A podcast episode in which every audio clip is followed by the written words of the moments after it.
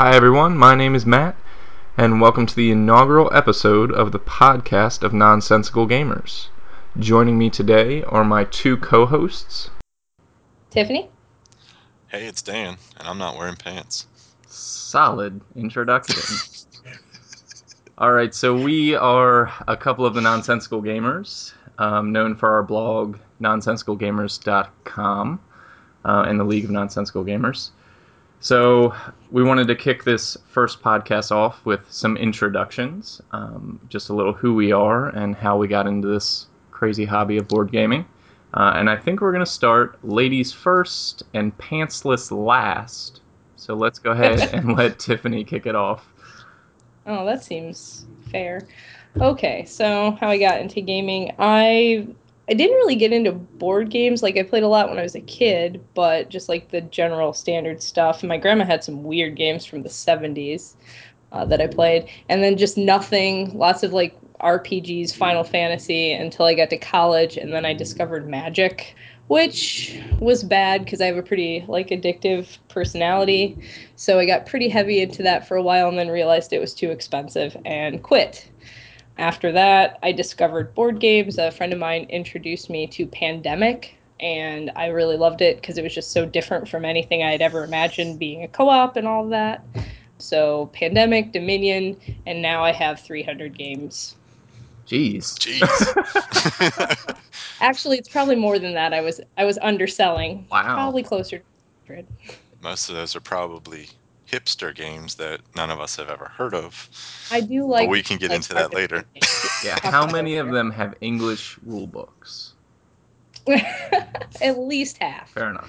Well, I mean, that sounds like a pretty standard opening into board games just from talking to different people. And actually, my story is probably similar. I started, well, my dad taught me chess when I was like five, six, seven. Played a lot of like just different standard board games, Monopoly, Clue, Chinese checkers, all that kind of stuff when I was littler. But board games were always around. I didn't realize that until I got into the mainstream or like the designer part of the hobby, that um, board games have kind of been in my life forever um, or always. But it wasn't until we randomly picked up Settlers of Catan, the ultimate intro game. And we played it, what, probably like thirty times in the first month we played it. We just kept playing it and playing it. Um, and it all kind of branched out from there. And Dan and I both have equally addictive personalities to you, Tiffany. Um, we don't have three hundred games, but probably between the two of us, we've got a solid little collection. But yeah. Yeah, definitely. I'm, I think I'm pushing two hundred at the moment.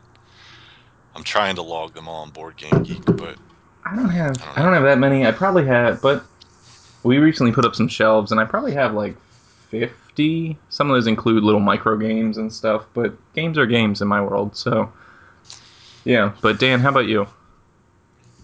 Um, similar, um, because we have the same father um, and mother, in fact. If you for those, li- yes, and mother. For those of us listening, um, or those of you listening, uh, Matt and I are brothers. Um, so, similar introduction to games. Chess at an early age with my dad. Your typical Hasbro kind of spread, life, Monopoly, all those games.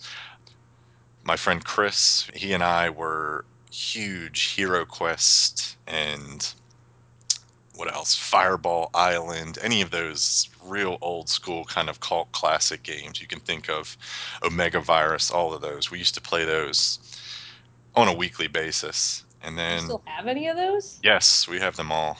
Nice. We have for Hero the record, Quest. I do have the Barbarian expansion for Hero Quest. So for anyone listening who knows Just how saying. awesome that is, I was thrilled when I found it myself. So, um, but. Um, I was a Magic player. That's, again, something I actually wrote my dad into that. And so he was kind of my sparring partner for that, along with Chris, who you, hopefully we can pull on a podcast here in the future. Settlers of Catan, sorry, as everyone probably um, has experienced, was one of my first, I guess, real kind of designer board games. That was in college almost, what, twelve, thirteen years ago. And since then, I've played a number of C C Gs, uh, WoW T C G, Spoils T C G, um, just a whole bunch of things since then. But my my real kind of true obsession for this hobby started back up probably like two thousand ten, um, after I had moved home from England and kind of got back into the swing of things here in the U S. Yeah, so I've been I've been collecting ever since. I've a long way to go to reach Tiffany, but I'll get her. Eventually. It's yeah. not that long. All of mine are in English rule books. Well, that's fair. Considering your Gen Con haul, it feels like you're getting closer and closer each convention. How many yeah. games you end up buying, Dan? Um, this year I bought, I think, between sixteen and twenty.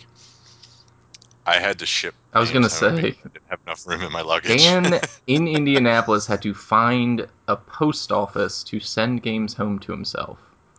No, I didn't actually have to. It's a great service that they now provide, Matt. Oh, really? Uh, U P S actually has a stand in the vendor hall. Well, right outside the vendor hall, where they'll box and ship everything for you right that there. That is genius. It's genius, but words to the wise, they do a horrible job of packing it. Sure. Um They put no peanuts, no newspaper, no anything in there to support my games from wobbling back and forth. Uh, my poor Abyss box took a little bit of a beating, but, um, you know, live and learn. Which one did you get? Box. I got the one with the blue. Uh, sad. Fish. That's the one I got. That's the coolest one. There's four other ones. The pink one is the best, I guess. But anyway. So now that you know a little bit about who we are and how we got into gaming, we're going to go ahead and transition into the heart of today's show. We're going to look at some recent news, some of the cool Kickstarter previews and releases that we've seen recently, and then get into our topic today, which is Gen Con and Gen Cant twenty fourteen, where myself, Tiffany, and Dan will all recap some of their favorites and least favorite things that they experienced during the con.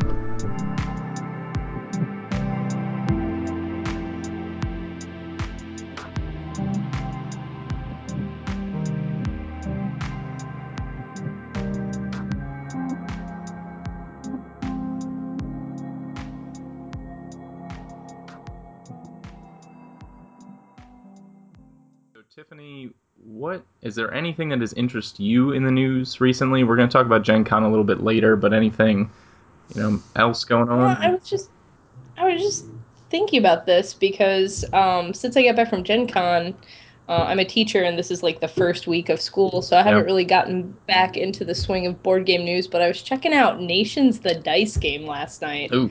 I didn't know such a thing existed, but that seems to be the trend now. If you're a designer. You know, you make your board game, and then you come up with a dice game for it afterwards. It just seems like these big games, the Roll Through the Ages and the yeah. Nation's Dice game and, you know, just things like that. It seems like there's a dice game for these long, extended Civ games now. And it's kind of cool because most of the time I don't have time to sit down and play these long, extended Civ games. So. Well, that's exactly it. I was, like, looking at... I like the idea of Nations, but I know I'll never sit down and play a game that long, and this is supposed to take ten to fifteen minutes per player. Oh, wow. Yeah, so, yeah. Quick. Do you know how it works at all? I have no idea. I saw it, but I I didn't look into the mechanics at all.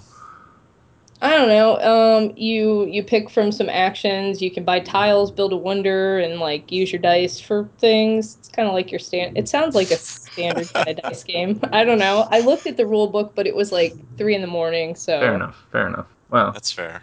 I know Asmodee had some, uh, or Asmodee. I'm, I don't know how you pronounce it, really, to be honest with you. Um, I know they had it on, um, out for demo to, I think, a oh, select few. It's Asmodee. Yeah. yeah, it's definitely Asmodee. Asmodee is like, that sounds French. I mean, that sounds about right. So, but I hear a lot of people say Asmodee. If you eat a spoonful just, of peanut butter and say Asmodee, it sounds just like how they say it in France. Yeah, pretty much. Followed by a ha or something like that. Anyways, um, yeah. So it's interesting. It just seems like dice games are all the all the rage now. There's a lot of games at Gen Con too that were. Like dice-based mechanics as well, um, but we can get into that later. Yeah. Anything on your mind, Dan, in terms of news? Anything cool you've seen?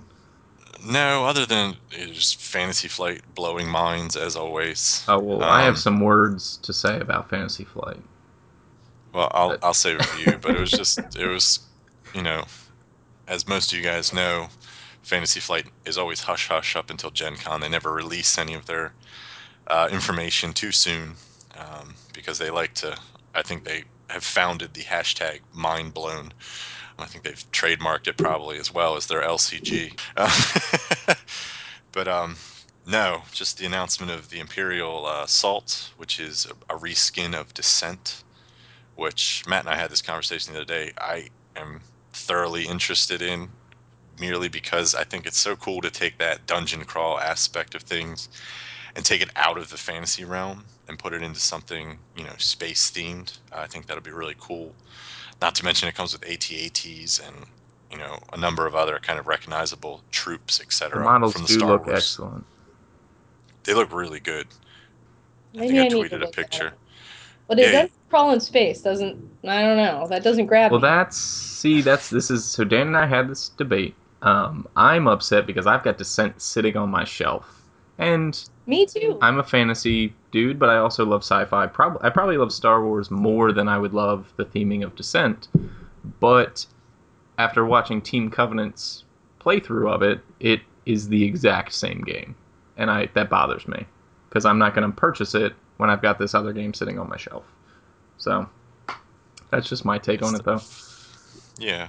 Well, I mean, Fantasy Flight is obviously milking the Star Wars license, which they have every right to because they probably paid, you know, a small fortune to obtain it. Well, and the games so, that they produced so far, like X-Wing, Armada looks oh, awesome. Oh, yeah, they're great. Uh, Armada looks good. I have a beef with Armada in that the little tiny, tiny, tiny ships. Um, for those who haven't seen Armada, Armada kind of takes the X-Wing system and I guess scales it up a bit in that, you know, because the, the question always was, how do you fit in Star Destroyers? How do you do this and that with some of the bigger ships, you know, the more recognizable big ships in the Star Wars universe?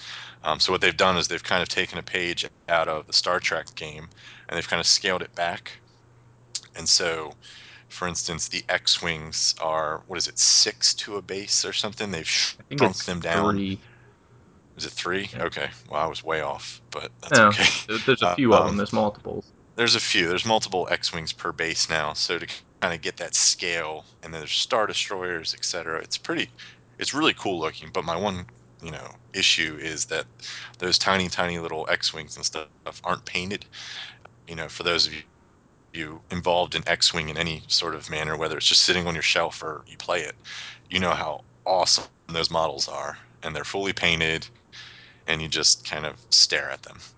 So it, it was kind of a bummer for me when I saw the little tiny X-Wings on in the Armada. They were just, you know, plain gray. You can obviously paint them yourselves, but you, you got to be really good at that stuff to get so small. That's um, that job. Yeah. So that's my beef with Armada, but otherwise it looks it looks amazing. It looks, I mean, Fantasy Flight outdid themselves again. Um, so yeah, they also released the the Warhammer Conquest, which I haven't had a chance to look at, but it's Eric Lang, who apparently I think has designed every board game in the world. I think that's pretty close. He definitely has um, a hand in pretty much every L C G. Between Eric Lang and Bruno Cathala, I don't. I don't know any other designers anymore. I really just, it seems like my entire collection is starting to build uh, Eric Lang and Bruno Cathala uh, titles, which is, is cool because they're good. Uh, well, Conquest is going to end up on my shelf. I can already tell you that because I've just, I don't even like forty K, but I traded my Netrunner because no one wanted to play it. Just this the local scene I kind of fell out of, and I'm not competitive enough to hang out on the East Coast because they're quite good. But I'm looking for a new game. It seems to have a little Blood Bowl team manager feel to it, which... Um, it's got a paper, rock, scissor mechanic. Yeah, it's got some interesting yeah. stuff, and those full art commander cards look fantastic. But so that's going to end up on my shelf, and I'm excited for it. What I was wondering, Tiffany, do you play L C Gs? Card games? Can you tell I haven't checked this yeah, one out? Yeah, I was going to say, I'm, I'm hearing silence over there. Yeah. Not big well, into L C Gs? You know, it goes back to my whole Magic problem. Uh, and it won't. Yeah. Um, I can't get in L C Gs. I can't. It's a. I can't do it. It's tough. I mean, I'll try to get everything, and I can't keep up with it, and then I get frustrated, and then I stop playing, and then I have all these cards. Yeah, that's yep. that's how we were with Netrunner. I mean, Netrunner, I kept up. I talked one of my friends into buying Netrunner because I knew it's a great game. I wanted to try it, but I knew that I couldn't do it, and and I talked him into buying it. And now he hates me uh, because no one will play it with him, that's right. including me. Well, I just traded mine. Yeah. I just traded mine as well, and I traded it for fifty-first State, which Aww. Has just been replaced by Imperial Settlers in my book. Sad so I will be trading my fifty-first State as well. So not a bad. So game, everyone listening, I much prefer. If you're looking for a copy of fifty-first yes, State, Dan will. The accept. Three of you that have chosen to download and listen this far, please let me know if you want a fifty-first State as well as the Winter expansion. Um, I do. I want to get in some plays of fifty-first State though, because I'd like to compare the two. I I'd be interested to see the differences. It's not very many. It's basically Imperial Settlers is just a re-theme almost okay. of fifty-first State, taking it out of that you know hit or miss Nurshima Hex world, which you know some people love, some people just don't want to be in it. Um. So. I loved Imperial Settlers. I was so happy that I got a copy this week because at Gen Con it sold out in twenty-six, twenty-six minutes. twenty-six, yeah. And then he just kept all the all pre-orders. Yeah, but he kept the pre-orders there, and it just taunted you as you walked by his his booth. It's like, excuse me, Ignacy, can, can I just give you sixty bucks and you'll give me one of those, please? Yeah, well, that was my... That was a, a big thing for me was I was staring as I sat at home on my couch, enjoying Gen Cant because I couldn't make it there. Um, I did take solace in the fact that Imperial Settlers, I had listened to an interview and I knew it was going to be hitting the week after Gen Con, which is how we ended up getting a copy. So pretty sweet. But yeah, our, yeah. our locals pretty good about kind of anticipating demand, what games are going to be hot. It was a real pleasant surprise when I walked in there on Friday. And he had eight copies of Imperial Settlers just sitting there. Yeah. But, uh, so the news that I'm interested in, or at least the news that I want to talk about, because I've been following this on Twitter, and it's the Dice and Mouth Challenge, which I think we all have done. Is that right? Did we all? Yes. Yeah. Um, so if you're in the gaming world, at least on Twitter, you've probably seen strange pictures of people eating dice, or in my case, a strange sugar skull mask covered in dice. If you're not in the gaming world, in the Twitter, uh, in the Twitters, there's something going on called the Dice and Mouth Challenge, which is part excellent cause, but part also mockery of the A L S Ice Bucket Challenge. Is that correct? Yes. Okay. Yes. Um, and this was Stephen Avery, right? Yes. Steve Avery and Dan Patrice. yeah. yeah. Well, Tiffany, all right, so tell me a little bit about it.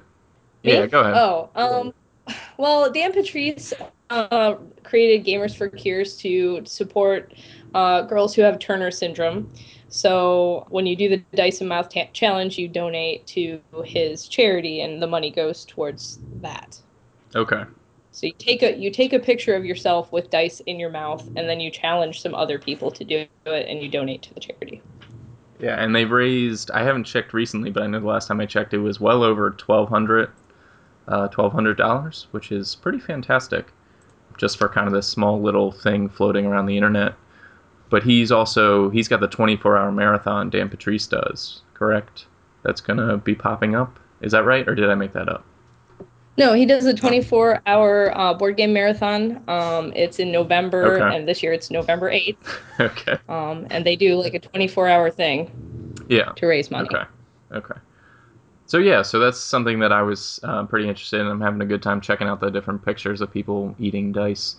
We challenged, Kelly B, one of our other league members, challenged um, some of our friends, and they're not really in the board gaming community, and they were like, they were confused on why we had challenged them to eat dice.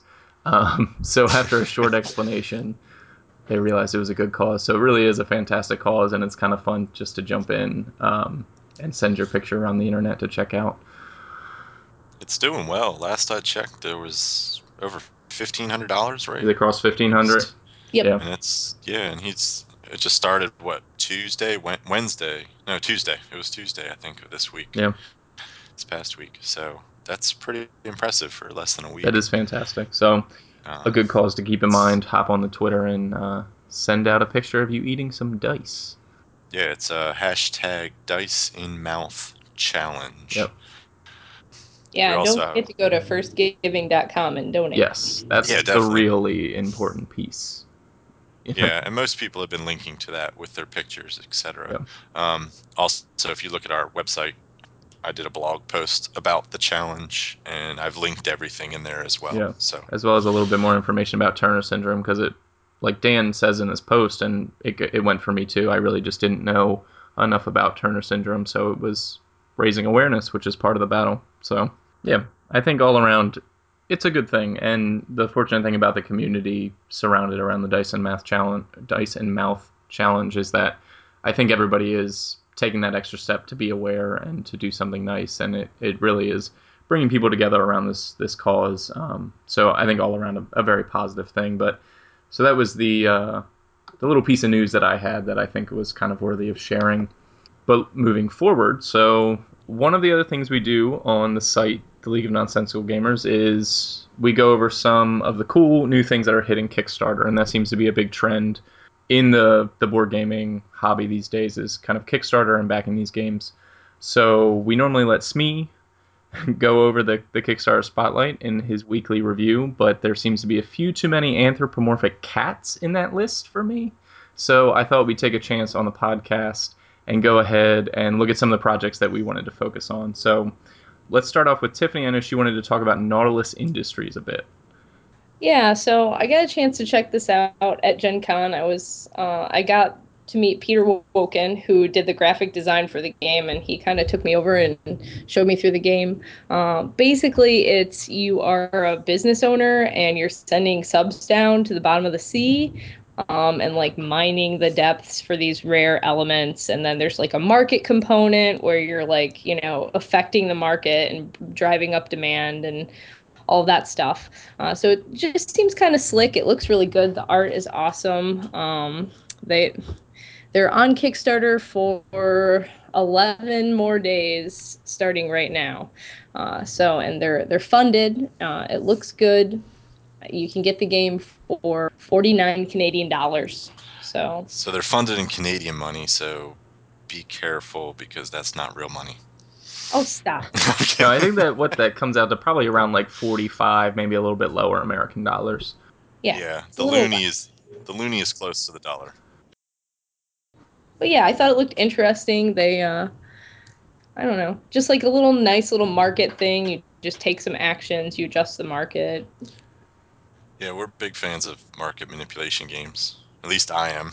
Me so too. I They're not my favorite thing, but th- I did, when I watched the video and I looked at some of the mechanics, it was interesting to me. I didn't, it wasn't quite in my price range for a Kickstarter project, just because it wasn't, I'm looking for usually smaller style games, more of the micro games whenever I hit Kickstarter, but the game itself does look interesting, um, and it does look slick. Yeah, Lamplight's good. Those guys at Lamplight are good. Yep. They came out with Space Junk before, which I will admit that wasn't really my cup of tea. But this one looks this one looks really good, and um, they're a nice young up and coming publisher. Yeah, I'm looking forward to what they have in store. I backed it. You backed it? Yeah, ah. yeah. I have backed it for the exclusive deluxe edition. Ooh, fancy. Did yeah. you put yourself in, in it? Like not this one. That's just waggle dance. Do you have a habit of putting yourself in games? No. If there's like a backer level that says make a Tiffany card, then you're like, yes, I need to. three hundred dollars, put me in Listen, this game. No. She's in Brewcrafters. Well, that wasn't like I like I was like, hey, put me in Brewcrafters. That was like I just happened to be in there. you just you just magically appeared in Brewcrafters. Exactly. That's cool. That yeah. It, the card looks cool. It's like the achievement of my board game career is having that card, but the malt buyer, look out for it. So I should uh, get you to sign this for me next time I see you. That's kind of weird. Well, I'll sign it. Kind of famous. I'm kind of a big deal. Yeah. I don't People yeah. know her. People can be like, hey, her. that's that girl that I played with when I played Brewcrafters. Like three people know me, yes. yes. She's got many leather-bound books, and her apartment smells of rich mahogany. I wasn't sure where you were going there for a second. Well, I... You have anything else that you'd like to say about Nautilus? Nope, I'm done. I'm done. Okay, that's fair. I didn't know if you wanted to yep. brag about being in the game or anything like that. I don't know. No, I'm done.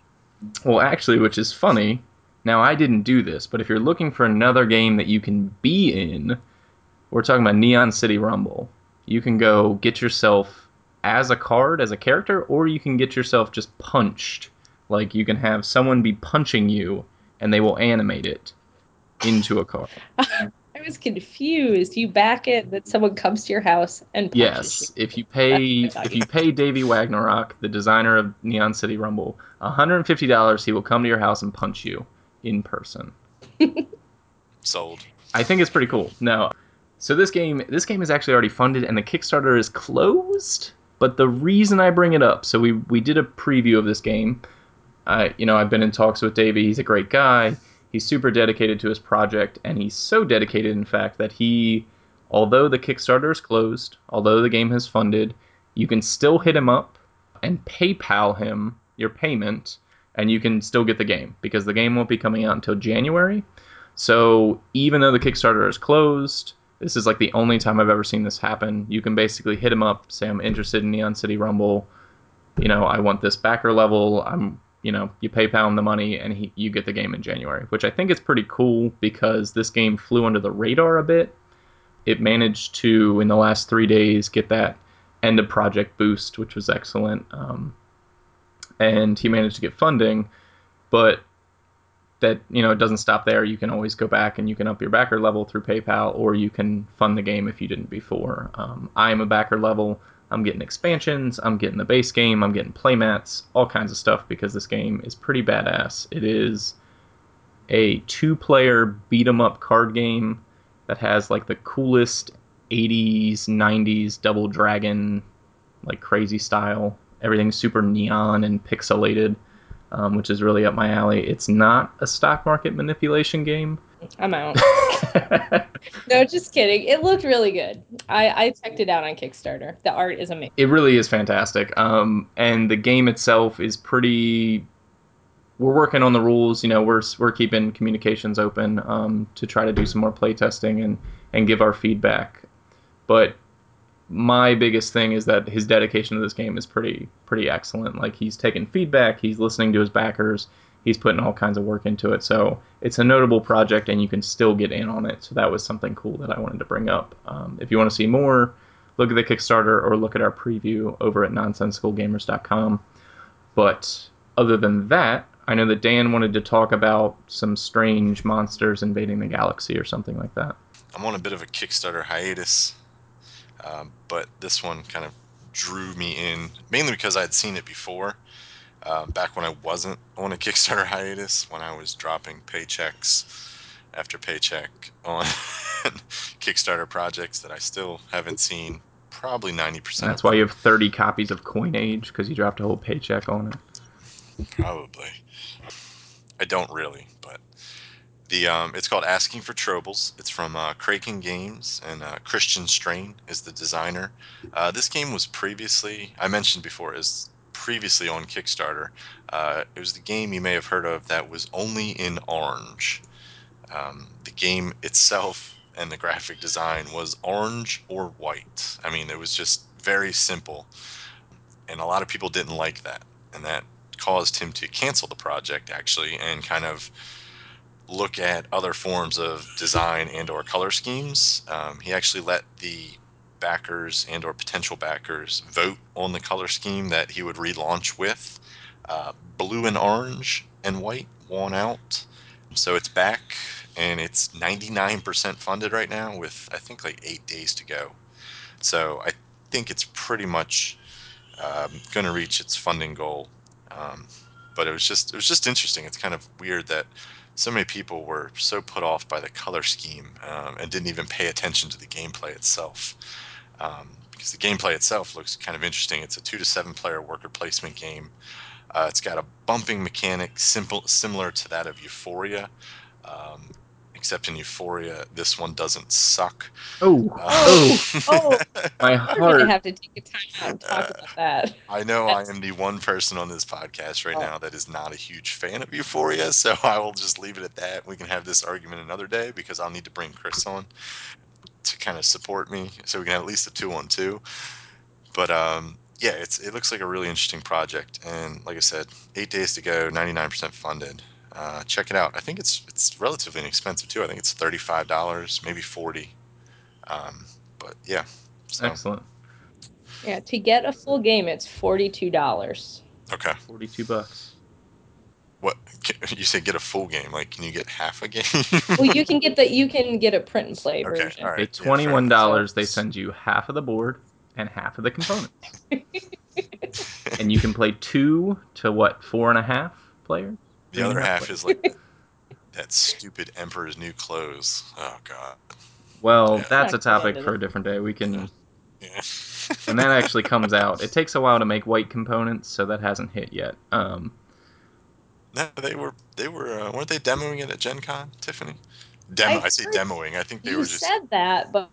But they were using never, their imaginations. I don't know. They must did, have I did see a picture. So that's like that's the ultimate hipster game right there. Is you set out all these white components out on the board. You pretend like you know what you're doing, and so for those who don't know, like, uh, Emperor's Sorry. New Clothes. That's it's Game Salute, correct? It's Jonathan Liu, the the senior editor for Geek Dad. Okay. Uh, nice guy. I met yeah, him. Yeah, very nice guy. Great guy. Great reviewer. Um, but his game... I met him as well for the first time. But his game was bizarre. Go ahead, the, Matt. Well, the game... I don't know as much as you two probably do, but I know the game is all white components, like stark white. The board is plain. The box is just white. The pieces are white. The meeples, the cubes, or whatever. And there basically is no game. The game is what you pretend to be. Is that correct? Yep, something like that. Some strange. Wasn't it really just meant as kind of a satire? Yeah, I don't it know. It was the most successful social commentary Kickstarter's ever seen. Other well, Potato Salad was pretty. What about Potato yeah, Salad? I, I was gonna potato say Potato Salad trumped it. In the board gaming world, the most successful political comment on our spending habits on Kickstarter. But yeah. That aside, the projects that we're actually interested in, Nautilus Industries, Neon City Rumble, Asking for Troubles, all very affordable. They come with color, they come with a rule book, and gameplay that doesn't involve imagination. They tell you what to do. It's fantastic. So those are three things to keep an eye on. Yeah.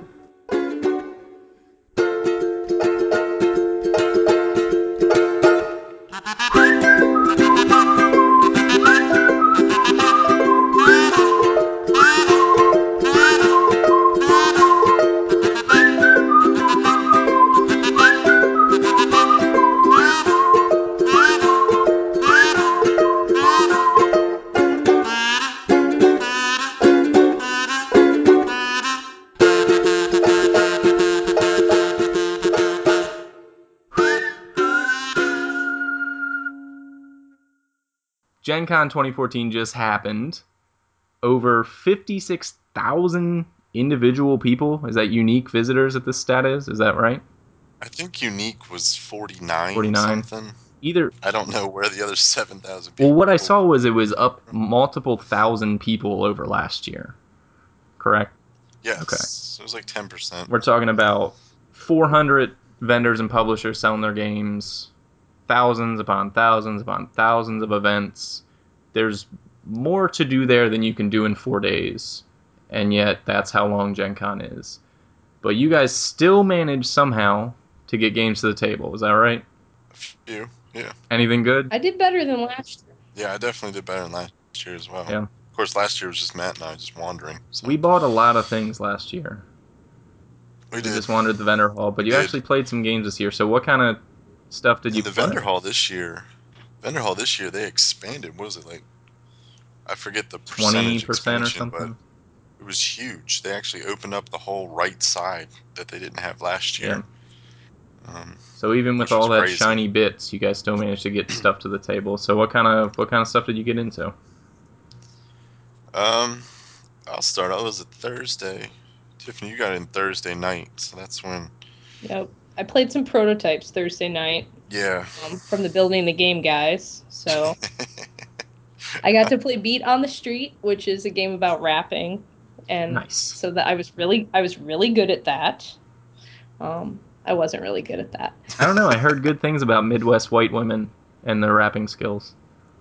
Yeah, yeah. That's totally a thing. No, it was fine. It was good. Yeah. That's cool. I got in, well, I got in Wednesday, and I had a chance to play Diamonds, the new Stronghold release from Mike Fitzgerald, but I actually got to play it with Mike Fitzgerald, which was really cool. So fancy. Uh, We went Jealous. to the Tilted Kilts. You should be. He's a, he's an amazing dude. That guy is just so cool to talk to. Um, we met up with some folks at the Tilted Kilts. Um, Dan Patrice, Chris Kirkman, a bunch of those guys. T C Petty, the, the Fleeples, Matt Riddle, and Ben Pinchback were there. Um, but a few of us got into a game with Mike um, of Diamonds, which was really cool.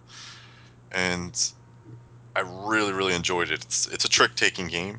Your, your standard, you know, lead with a suit. If you can't follow suit, then you play another one. Um, but the twist is you're actually trying to um, gain the most points via your diamonds. Uh, there's actually small little acrylic gemstones uh, similar to those in Ascension or Compounded or things like that. Um, so they're really cool, you know, the little bits everyone likes to fiddle with. But Um, when you don't follow suit um, and you play a card, and there's other ways you can activate these powers as well, but each suit has a specific power to it, um, which allows you to collect diamonds from the, the main pool or steal them from other players. Um, just a couple of different various actions to take. It was really neat. Um, it has some hidden scoring as well because you have player screens. Um, just a really cool twist on the whole trick-taking genre, which I, I love. So then you get so home. That, that was awesome. You get home, and I'm all excited because I sat on the couch all uh, week. Yeah. And I say, hey, did you pick up Diamonds? And what does Dan have to say? He I, says, I got bullied into selling into selling my copy to Jason Katar- Katarski because he cried. He wept in front of me. And I sold the man my game. Listen, that's a lie. That is a I, lie. I was, out of the goodness of I my was there. heart, I offered because he was really bummed that he, he he didn't get in until Friday. And Diamonds is one of those titles that really sold out quickly, along with Panamax, another Stronghold title. And it was one he was really looking forward to. And it's I enjoyed it. I played it. But I wasn't, you know, I, I wasn't sure how often it would hit the table when we got home, et cetera. So I said, here, Jason. You know, just give me what I paid for, and it's yours. I just so, want him to know that the, the reason of my heart. I'm not playing Diamonds right now is because he's playing Diamonds right now. I just want him to know that. Well, that's okay. And the reason you're playing Fidelitas is because he was kind enough to provide us one. So that is true. We'll call it even. So you win. We'll call it even. no, um, no, I am excited about Diamonds. I think Diamonds looks cool. We play a lot of trick-taking games because that's a good way to get some of our lighter gamers, like our littlest brother, his girlfriend, my mom. We get all them to the table when trick-taking games come out. So that's that's one that I was looking forward to, and it'll be hitting shelves soon, so that's cool. Um, but one that I am interested to hear about, because I haven't heard too much about it, I want to hear about Night of the Grand Octopus. Oh, boy. No. And I, I remember so seeing sad. a picture about that's... Tiffany playing this and Dan playing this, so I want to hear about it. Do you want to start, Tiffany, or you want me to?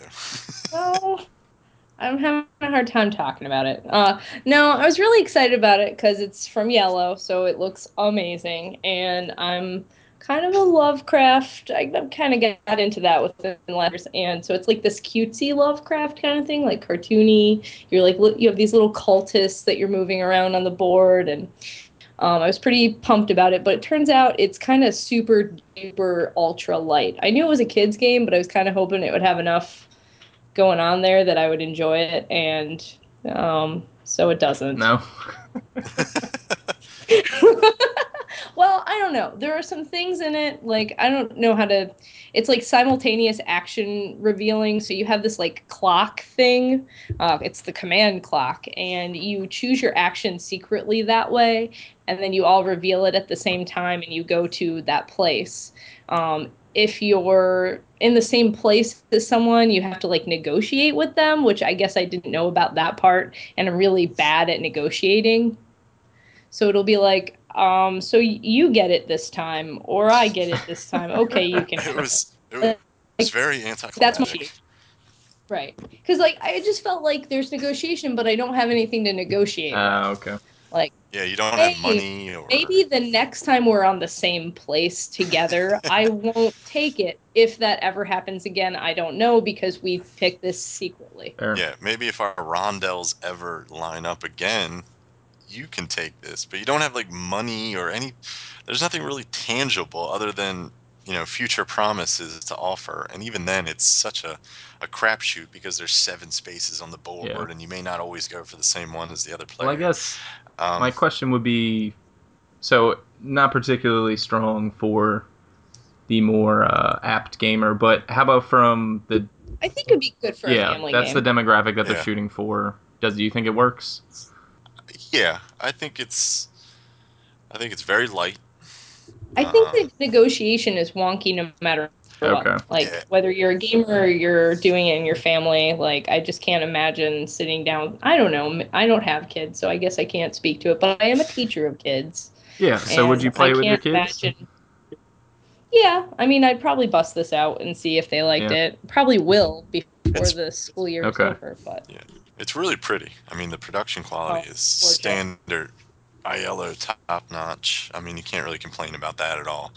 It was really fun. I mean, it had stickers. I mean, I know yeah. Tiffany's a bit O C D with her sticker placement, but a bit. I think we got those on there okay. How long did it take me to put the stickers on? I don't know. About thirty minutes.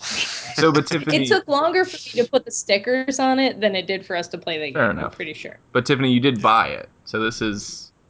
I bought it. Was, yeah, I wanted okay. it. She bought it, which then prevented me from buying it, which was awesome. Thank you Fantastic. so much. Uh, Anytime I can help out. Now, I will say this. There are these external location things, so it adds another space onto the board, or like off of the board, actually, yeah. that you can go to that have different like special abilities, and we didn't play with every single one of them.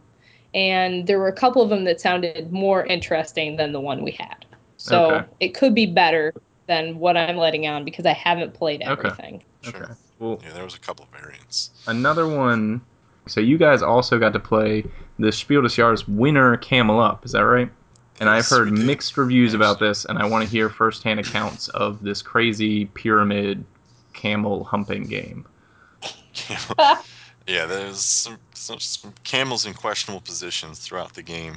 Go for it. We played it. I played it twice. I think you did as well. I think you were in both I games I was three in. Times, oh, three okay, okay. After well. you left, I got in one more game. Gotcha. I played it with four players. Um, myself, Tiffany, Chris Kopak. Oh no, there was five players, wasn't it? It was Jason Katarski and then Jason Slingerland as well. So we played a five-player game, and then we also played later in the night a seven-player game. With a yeah. couple of folks, you know, Joel Eddy, Matt Riddle, Brian Fromm, a couple of other people. It's it's interesting. I think it I think it fits the Spiel des Jahres family kind of motto, so to speak, uh, very well. Is there's not a lot of there's not a lot of thought process involved. It's a lot of luck. It's a betting game. You're essentially um, betting on the camels to move around the pyramid and cross the finish line. There's different actions you can take. You know, you could take the move the camel, which allows you to roll one of the die out of the little pyramid, which is a really cool gimmick. Um, it's it's an engineering feat, so to speak, of you like flip this pyramid over that has the dice in it, and you press this lever, and it like magically releases one. It's really cool. Yeah, every, every time I saw someone busting open their copy, they were all like fighting like, are you going to put the pyramid together? Like, just because it, it looks complicated, but yeah. it is pretty neat. It's probably it adds twenty-five dollars of the forty dollars you're spending. Is this fancy pyramid? Yeah, it's this yeah. fancy engineering feat that, you know, the seventh wonder of board gaming world. Um, wow, high praise. It is. It was really cool. I just thought it was neat. But yeah. You could screw it up just as easily. So I remember Stephanie did it, and seven, and all five dice came out. And I was like, "What? What are you doing?" That is not how that's supposed but, to work. Um, you know, you go around, and the different camels. Each each camel has a die tied to it. Um, so they'll move once per leg. Each leg, you do a scoring leg, and you can bet on which camels you think will win that leg, so to speak. Um, very random, like I said. It's it's essentially a party game. And if you go into it with that mindset, you can have a lot of fun. If you're going into it with, I want to strategically determine how my camel is going to cross the finish line, all this crap, you're you're done for. Um, you're probably going to have a miserable time. I thought it was a good time. You know, you're yelling, you're cheering. It's kind of, uh, I liked it. I really did. I think it was a, I think it was a worthy winner, uh, mainly because I think Splendor is the most boring game ever made. But oh, boy. Oh, boy. To each his own. Uh, I really enjoyed it, so I'll let I'll let Tiffany give her opinion. Thanks. Um, so, no, I enjoyed it too. I bought it. I ended up buying it, and that was like the kind of cool thing was that it was such a surprise that it was even there. Um, yeah. I didn't know Z-Man was going to have it this early on, and uh, that alone, I was like, yes, please. And uh, what? Well, I really like it. I mean, just the the betting is, you know, you bet on each leg, but you're also betting on the overall winner of the race. Yeah. Yep. So you have a hand of cards representing each camel, and you can put it in the pile that's saying, yes, this camel's going to be the overall winner, or this camel's going to be the overall loser. And you can put as many cards as you want in there to kind of hedge your bet. But I think that part of it's kind of interesting, because if you put those down too early, you can really screw yourself over, and it just makes it really exciting kind of as they get towards the end, they get closer, and they can really, the, the camels can come from behind quite a bit, actually. Uh, so, yeah. I will say, I Silly thought it fun. was better. I thought it was better with less players. I thought four or five probably was probably a sweet spot with that game. I agree. Um, seven players. It was fun. You know, it was a real, real good time. You're like hooting and hollering, et cetera. But the amount of actions you actually get to take per leg is, is very limited. I think one one time around, I only got to do one thing.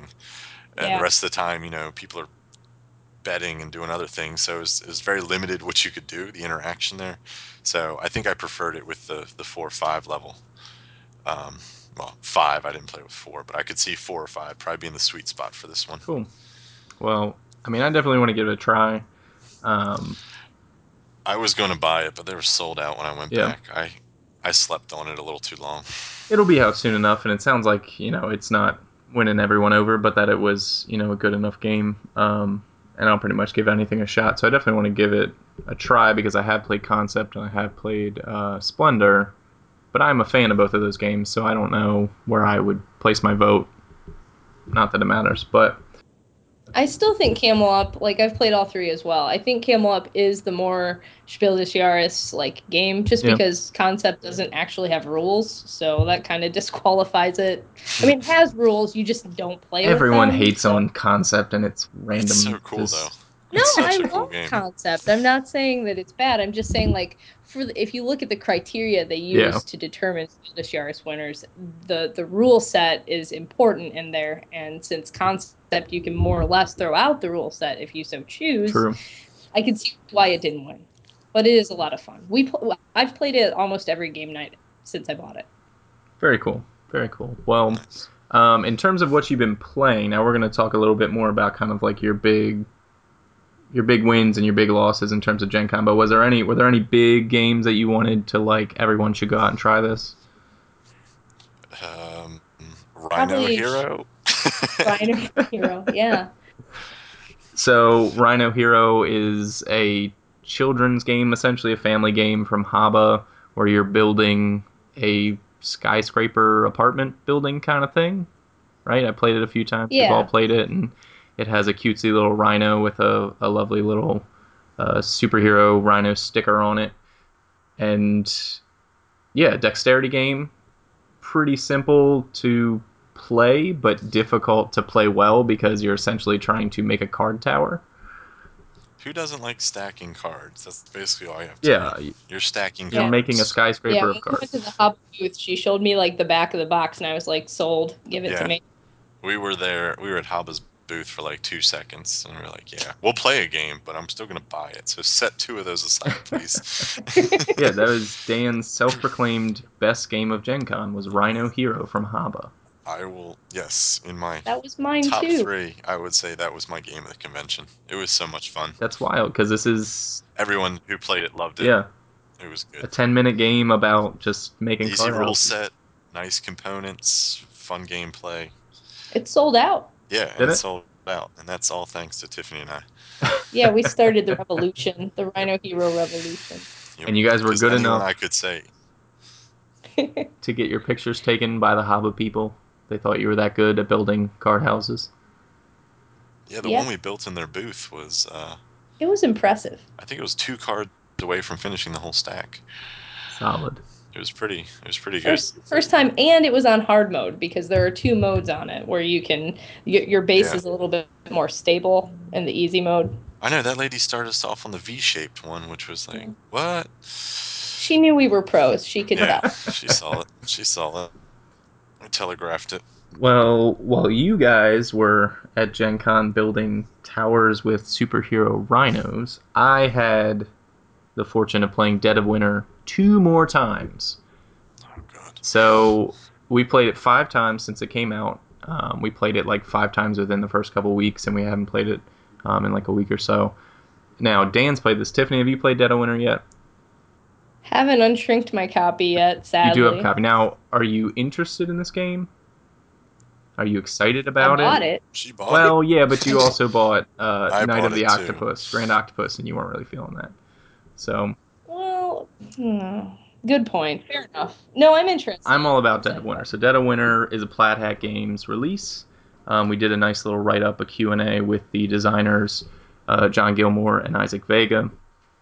And this is a... It's a cooperative game, a meta-cooperative game, as they call it, with individual personal goals. So a main goal for the colony of survivors, and then individual goals where if you don't complete your individual goal, you'll still lose, even if the whole team wins the cooperative goal.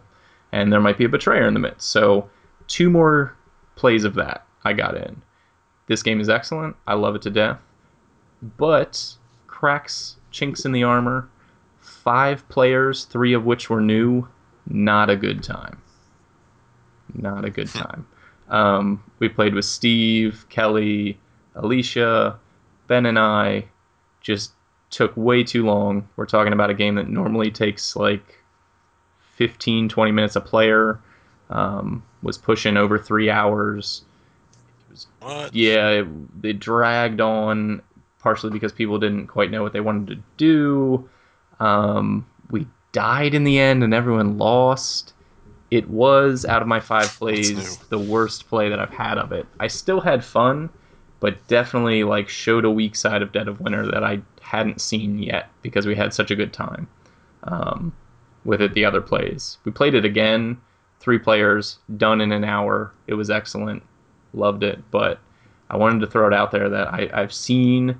the dark side of the Dead of Winter, and it is scary, because three plus hours for a game is not pretty. Well, we we saw when we played the first two games. In, in two games, I mean, this is billed as a crossroads game, which is the cool, unique mechanic are these crossroad cards in which the player to your right of the active player draws a card, and if the triggering effect happens anytime during their turn, You re you stop and you read this card, and then you either have to vote on a certain outcome, or the player gets to pick something, et cetera. But we played two plays, and only four crossroads cards triggered the whole, you know, in both those games. Total, uh, was, that might be a little under, uh, but it no, there weren't as many close. as we thought. Yeah, it was just, it was kind of, it was kind of sad in a way. I really wanted to see what these cards would add to the game. Because other than that, it's just it's just a normal kind of co-op with a betrayer mechanic in there kind of thing. I didn't really... I mean, it's good. It's a very solid game. It's beautiful to look at. Uh, the production quality is Plat Hat normal, um, so to speak. But I don't know. I wasn't as enamored as it as everyone else. I think. I don't but you know. don't like anything zombie related, right? I don't. But I will say that this. I will be the first to admit that the this game wasn't focused on the zombies. They were there, and they kind of pissed me off just being there. But the you know the game doesn't revolve around them, so to speak. Uh, it revolves around the player interaction, um, and the kind of the need for everyone to kind of work together, and or not work together if you're the betrayer. um, so I, I will say that you know those folks that don't like zombies out, you know, try it. You know, I think you'll find that the zombies aren't the centerpiece. That being said, I wish, you know, they've kind of released some of their other future plans. They've got like you know, Boy Scout Camp or something like that, Feudal Japan, Lost in Space. And I would have preferred any of those three hundred times more than zombies, because zombies are just done for me. I'm so sick of seeing games with zombies. But and yet... And yet I bought one, and I still kick myself for it. But he, he did buy you know it's good. Dead of Winter. I did buy Dead of Winter, but I'm going to give it away probably as a giveaway on our site. Hint, hint, stay tuned. Um, because we have a copy of it with Ben, and I don't see myself playing it outside of with our normal group. It's not one of those things I'll pull out. So... That's my spiel on Dead of Winter. But yeah, the zombies aren't the focus. I, I will admit that, because I was worried about that going in.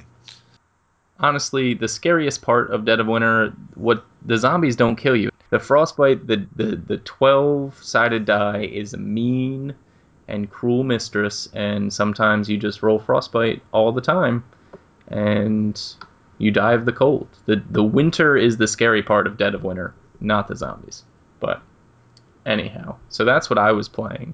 I played a few other games, but that was the big highlight, was getting Dead of Winter back to the table. Um, so I think what we want to move into is we're going to do a little bit of a lightning round. So we've talked at length about some of the things that we've been playing. Um, we're talking about Gen Con twenty fourteen and Gen Cant twenty fourteen, which I'll get into.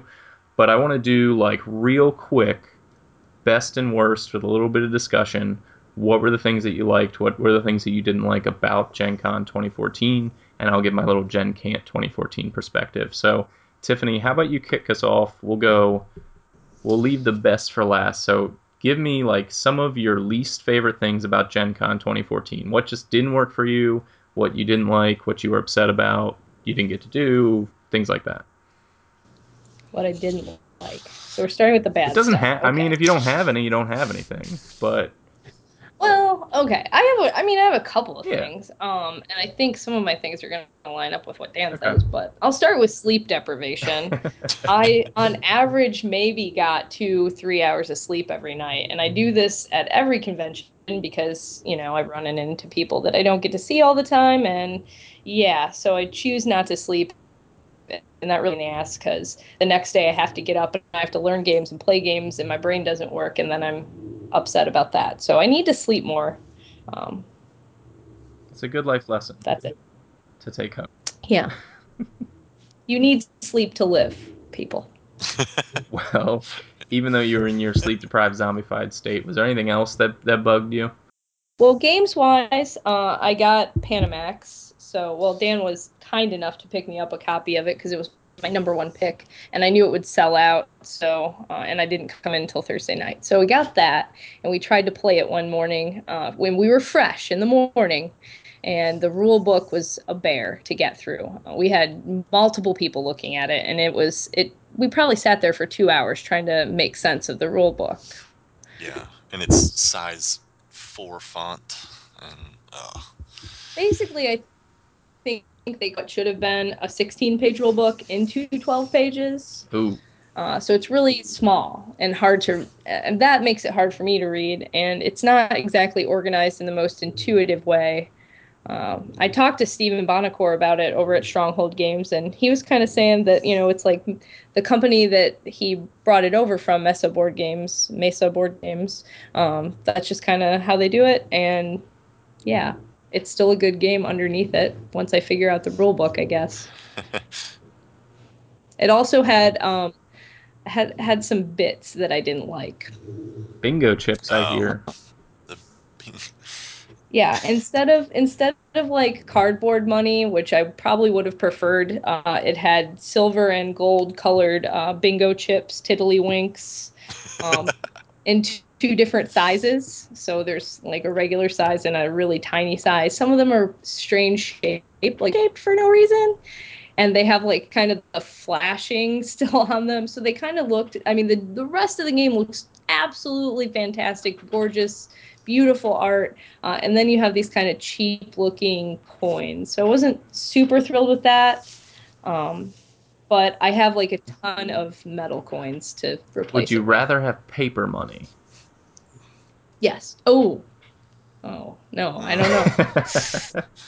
That's the ultimate test. Are these bingo chips worse than paper money? Uh, probably not. I don't know. Should I break open my Monopoly Depends on set? The paper money.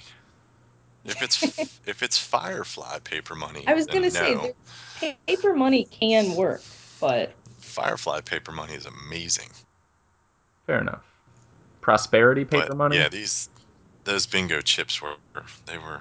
I mean, I know it's just a minor quibble. Other games have it like Brass and probably pretty much any Martin Wallace game I think has those, but honestly, like the, the money thing doesn't bother me that much. It's just that I really wanted to play it at Gen Con. I wanted to get it in so I knew it, so I could teach it to my group, because it seems like it would be up their alley that we would get some plays in. But now I'm just going to have to like watch a lot of videos and really dig into the rule book uh, so I can teach it. And I, I was hoping to be lazy, I guess, is the moral of the story. You have to read, and that is no fun for any gamer. Let's start a petition to Rodney Smith and see if he'll look at it for us. Yeah, we need to beg Rodney to make a Panamax playthrough. So, agreed. Sleep deprivation and the Panamax rule set, plus some not so pleasant money. Now, Dan, I know you had a problem with the Panamax rule set as well, but you had a couple other gripes. What Gen Con style didn't quite go your way? Uh, these weren't so much gripes. I mean, the first one on my list is of my own doing. I booked a six thirty a m flight out Sunday morning, which was, in hindsight, the dumbest thing I could possibly do. Um, it, it essentially meant that Saturday night was a no-sleep night. I think I stayed up gaming with everyone until about four thirty, and then I headed to the airport at quarter of five. Um, got in. It was a connecting flight as well, which I'm kicking myself for even more. And got back to Baltimore around like ten thirty or so. Um, and you slept for so a whole day. I slept a lot. It was basically another waste of a day. Um, do it all over again. And I've done this before in the past. I don't know why I thought this was smart this time. If I could, um, I'll probably stay through Sunday night and or maybe even Monday morning. Um, just to kind of have that. It seems like Sunday is like a day of like just getting all of your last minute stuff at the hall and then just kind of going back to the hotel and gaming with your friends and stuff, which would be a nice wind down uh, to the weekend, I think. So, life lessons from Gen Con. Yes, life lesson, but not of Gen Con's doing. It was just my own fault. Really, any con, I find, if you stay one day past the last day, like if you leave yeah. the next day afternoon, if you can do it. Yeah. Well, the other thing was I was putting in my two weeks for my current job on that Monday morning, so um, I didn't really have a leg to stand on. If I you didn't want to call him in from Indianapolis. In. Yeah, I wanted to leave. I want to leave in good standing. So. Well, how about the games? Now I know. Was there anything that you weren't able to get? I'm alluding here. Yeah. No, my my biggest thing, and I don't know if this was a trend or what, but it's. Seemed like this year a lot of games sold out and or had a very limited stock, um, which caused some scarcity and or hurt feelings slash pissed off people. Um, I know a number of games, you know, Dead of Winter, Imperial Settlers, King of uh, New York was the big one, uh, Five Tribes. All of these games just seem to have a very limited stock. I know for Five Tribes and King of New York, they're apparently, you know, quote, was a customs issue, and they were only giving out, what was it, about fifty games a day, Tiffany? I think it was. Yeah, there. I think it was fifty. And yeah. There was some griping that people in the press were grabbing up copies of it because they get early access to the hall. I um, have issue with that. Those jerks. So um, I think in the end, Yellow ended up um, limiting how many they were giving out to the press as well. So yeah. Okay. Um, Yeah, I mean, I Gen Con shortages seem, it's always a problem, but it did seem that I was counting like close to ten games that were sold out. Um, now, some of those had their like limited release each day, so it wasn't the whole stock. You could go back the next day and try again, but from the all the big titles that I saw Thursday, their stock was dried up. Um, there were still plenty of other good things to see, but definitely a lot of those big ones that people wanted to line up for didn't quite make it um, into their bags. And I, you know, there were some people saying that, oh, they're doing this on purpose to kind of build that. I don't think that's ever. I don't think that's positive at all, because the amount of games you could sell at that convention at full price, you know, as well, uh, uh, I think that far outweighs the amount of buzz you can build going into a, um, you know, the weeks to come after the convention. So I, I don't agree with those people saying that, but I don't know. It just seemed like, and I guess you could say, you know, it's better some than none sort of mentality, but just seemed like there was more scarcity this year. Um, whether that was a customs issue or just a a timing issue. Again, you've got, you know, things like, what is it, like a thousand games are released every year. So I, I don't even, I can't even fathom how these printing, uh, you know, presses are just running nonstop, how they can get these games produced and on time and things like that. So I think there's a number of factors, but I don't think it's anything, you know, advertently on done on part of the publishers. Yeah, it's not intentional. Well, either way, while you two were running around looking at all the cool things, I was sitting on my couch, so you know what?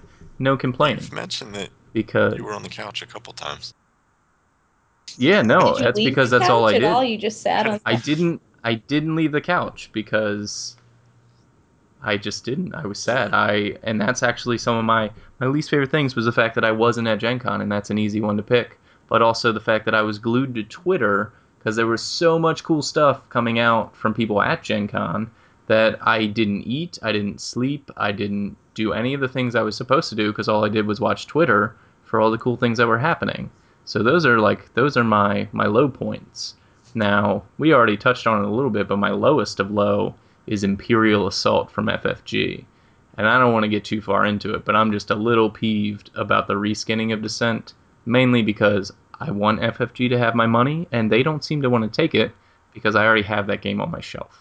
But other than that, yeah, I think just sitting on my couch, it was just, it was sad Were time. Were you sitting on I your just, couch by chance during this whole thing? I was, oh yeah, no, uh, I, no, I'm not sitting on my couch while I podcast. I had one more sad, sad thing. Oh, you have yeah, one more? One we'll go for complaint. It. Bring out the sadness. Well, no, I, I mean, it's, it, it's this pretty much every convention. It's just that there are so many people there, so many awesome, cool people that you just don't get enough time to talk to everybody that you want to see. Yep. So. Oh, that's a cop out. That's like my best quality is that I, or my worst quality is I care too much. That's like, you can't. I mean, and especially being socially inept, I never really want to, like, you know, butt into someone's conversation or anything. So there were some people that I just flat out missed out on. I just, like, I saw them from across the room and awkwardly glanced at them and then turned around right away because I knew I wouldn't be able to talk to them. Um, but I sent out a whole lot of, like, sorry I didn't get to talk to you, uh, Twitter direct messages on Monday morning. Solid.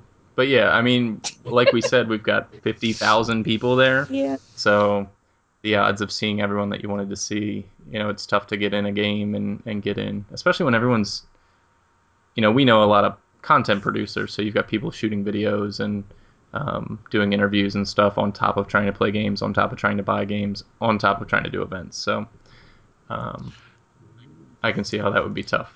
It's definitely not Origins. It's it's, oh, it's definitely more of a whirlwind. I prefer yeah. Origins. Yeah. It's just nice. Sit down, game with some people. Have a conversation where you're not shouting.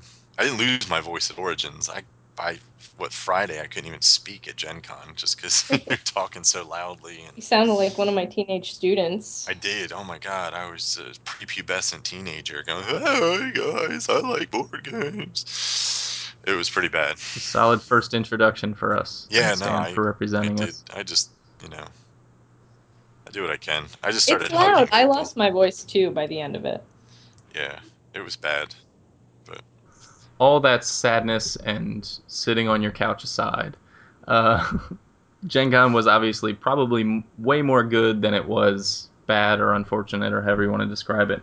So let's look at awesome things Gen Con, try to fit them all in. We've already talked about a few of them, but Dan, like, big top three, lightning round, what was awesome about Gen Con? I'll go quick.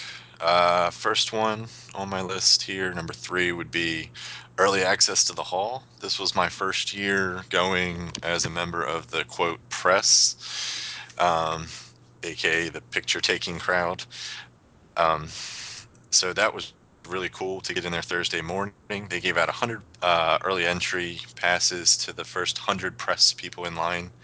Uh, so myself and uh, Demo Ken, Ken Grazer uh, from Geekcraft, the guy I was staying with, uh, we got up at oh, maybe like quarter of six to get in line.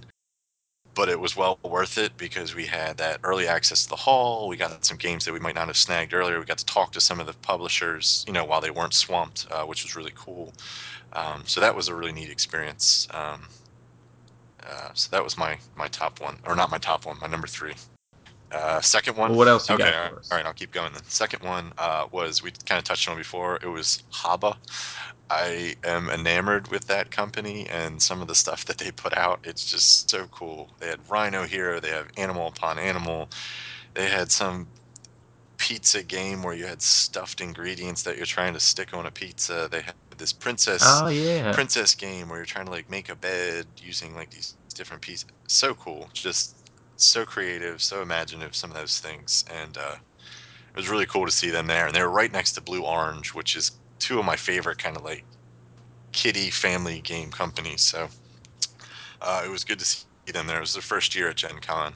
Um, and, and like I said, Rhino Hero was my game of the con. So uh, that was that. And then the one is, number one is what everyone would say probably in this position, was just hanging out with people. Uh, got to see a lot of folks we met at Origins. Um, we got to meet a lot of the designers and some publishers, as well as, like, fellow reviewers. Uh, which was cool. Got to meet the, the guys from, like, Spooning Meeples, Weapons Grade Tabletop, uh, Cardboard Republic, Joel Eddy, Undead Viking, those kind of guys. So it was cool, you know, to see that those people actually have legs, because most of the time you only see them from, like, the chest up, and it's like you see them walking around, you're like, holy crap, that guy is really tall, or something like that. But, you know, the general theme, I think, was everyone's just really cool, really excited to be there, and it was just a lot of fun. Well, and the, the cool thing about that was that wasn't because we're with the league or because we had press access or you guys had press access or anything. That's just because you were wandering around and they were there, right? Yeah. You just, like, met up with these yeah, guys? They had, like, a... Just like normal people? We had that Thursday night. We had, like, a, quote, board game reviewers meetup where some of the folks, Jonathan Liu, uh, Rhiannon from Spooning Meeples, uh, Jonathan Bolding from The Escapist magazine, a couple of us just got together at one of the hotel lobbies and just introduced ourselves, talked, you know, games, the con, that kind of thing. So that was cool. And then just from, you know, hanging out at, where were we at, Tiffany? The green tables, I guess it was. We were yeah, over every night game where everybody kind of just has the open gaming, or um, over by the Blue Noodle for the Unpub stuff. Yep, it's just easy. You just tweet out, you know, you're at the green tables. Everyone else is tweeting the same thing, and just, you know, you just find people. It's pretty cool. So get on the Twitter. Get on the Twitters. Uh, well, all right, Tiffany, so what do you got for us with awesome things? Don't say hanging out with Dan, because I know that wasn't one of them. Oh, no, not at all. um, well, I will say, like, this is the first year that I've gone. This is my fourth time, I think, um, that I got to come in on a Thursday. So that was just exciting in itself. Even though it was Thursday night after the hall was closed, I still felt like, you know, I got to have most of the con experience, and I didn't miss out on some of the sold out things because I had my um, minions picking up games for me during the day. Uh, uh, so. Kind and generous, or uh, warm-hearted minions. A minion. A minion. So coming in on Thursday and, like, knowing where I'm going, knowing what I'm doing, knowing who I'm going to hang out with, that's, like, something that I'm looking forward to for cons in the future. It was kind of nice. I think this is the first time I really, like, knew what I was doing at Gen Con. Yeah. Um, second, um, I, there were just some surprise games that just kind of popped up. Rhino Hero, we already talked about. That was my game of the con. Um, Camel Up was there, and I was excited to just snag that. And then on Sunday, um, in my like mad dash as they were closing down the hall, I picked up Micro Monsters, which is like advanced tiddlywinks with dice. So I'm pretty excited. Just I found some just little things I wasn't expecting. And then my number one thing is just playing games with awesome people. I uh, I stalked down. I mean, I I noticed Richard Lanius a couple of times. Stalked. Stalked. I'm not. Let's not use that word. Uh, but yeah, um, I got to play Run Fight or Die with Richard Lanius, and that was one of my goals for the con. So that made me pretty happy. Did you get to play with the painted uh, minis? We didn't play with his painted copy. We play with a regular Dang. standard copy, but I got to touch the painted copy. Uh, well, for anybody who doesn't know, Run Fight or Die, dice game, push your luck, correct? Yeah, it's it's a, Richard Lanius. Yeah, it's like Yahtzee stuff. Dice mechanics, you're pushing back a horde of zombie miniatures. It's like everything yeah. that those board games all wrapped into one. Yeah, but the best part is that he had this primo painted set that he did himself. Yeah. At the con.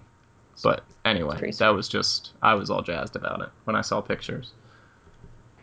But Yep, it was pretty so amazing. Cool. So hanging out with people, playing games, playing lots of Rhino Hero, apparently. So much Rhino Hero. Um, well, I, if you can guess where I was all of Gen Cant, the top things, I still was able to have a lot of fun, mainly because people are so good at producing content via the interwebs and getting it out.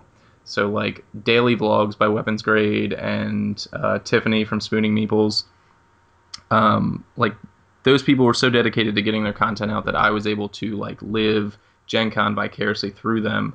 And the big people, like my heroes of Gen Con, were Team Covenant, because Team Covenant happened to be doing everything that I wanted to be doing while at Gen Con, and they were filming it, which was awesome. So Team Covenant has a YouTube uh, station where they do all kinds of um, videos, playthroughs, usually with the F F G lines, um, because they're pretty, pretty big into L C Gs, and they're also big into X-Wing, um, and now they're going to be big into Armada, Conquest, and Imperial Assault.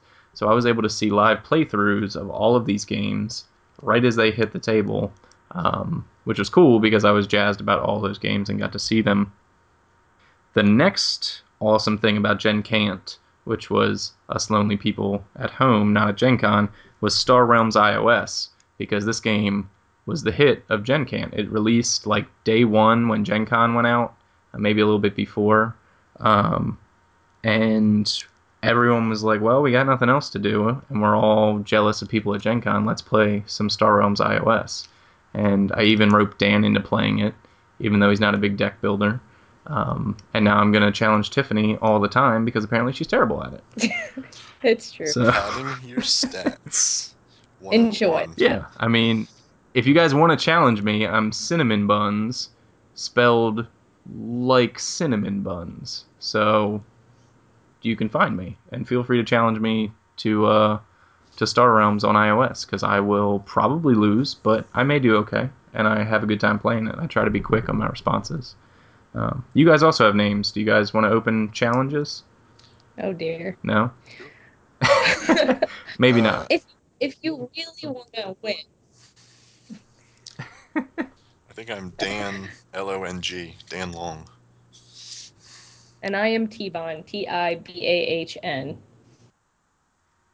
If you Solid. really need to patch so, stats. Star Realms iOS, which is excellent.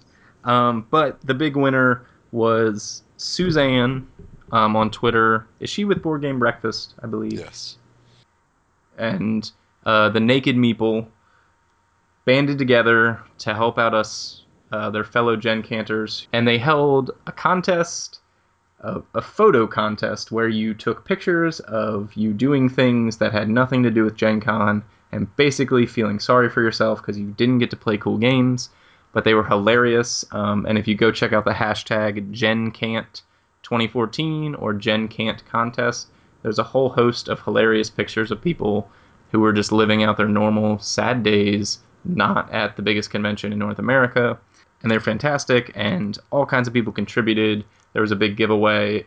It already happened. Sorry you missed it, but there will be a Gen Con twenty fifteen, so keep an eye out for that if you can't make it to the convention next year. Um, and that just kept me going because there was this whole community of non-convention goers who still were like all about board games, all about having fun, um, and it was a good time. So that was like my big positive things, even though I didn't get to go see all the new releases and meet fancy designers and hang out with cool people. I still did it via the interwebs, so that was cool. I think that's mostly what we have for this show. Does anybody have any last-minute things that they want to throw about out about Gen Con or different ideas that they want to talk about? Nope. Nope, I'm good. All right. Um, well, then I guess we'll go ahead and close down the first ever episode of the podcast of Nonsensical Gamers. Bye. Bye. Thanks for joining us. Stay tuned for episode two, coming soon.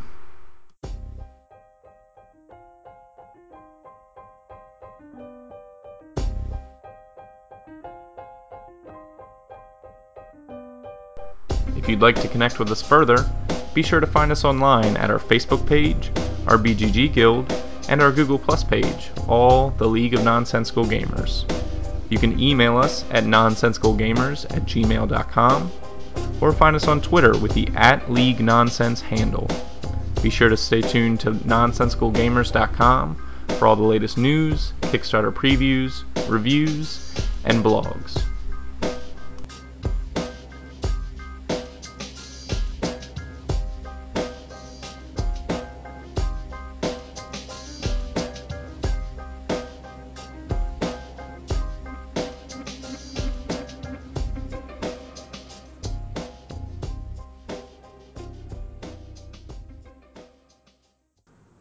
I'd rather play Ticket to Ride. You'd rather play Ticket to Ride, but they're completely different but games. This is a Ticket to Ride pick up and deliver game. It's like it's get those two things together. Same if you're trying to introduce people to, to pick up and deliver, you bring out Cinque Terre, not Ticket to Ride. I guess it was an excellent, easy to play game that you were you were so worked up about going in one direction. Like any other game has never said you can only do this, and you were like, why can I only go in one direction? This is bullshit. Left. You can only go left. I don't want to go Actually, left. Actually, you can only go right because it was clockwise. Clockwise, yeah. Well, from my angle, I was going left. No, you weren't. That doesn't make any sense. Clockwise is clockwise, Dan. It's always right. Yes. But if you start it... Nope. Nope. It's always right. You're going left. It's always right.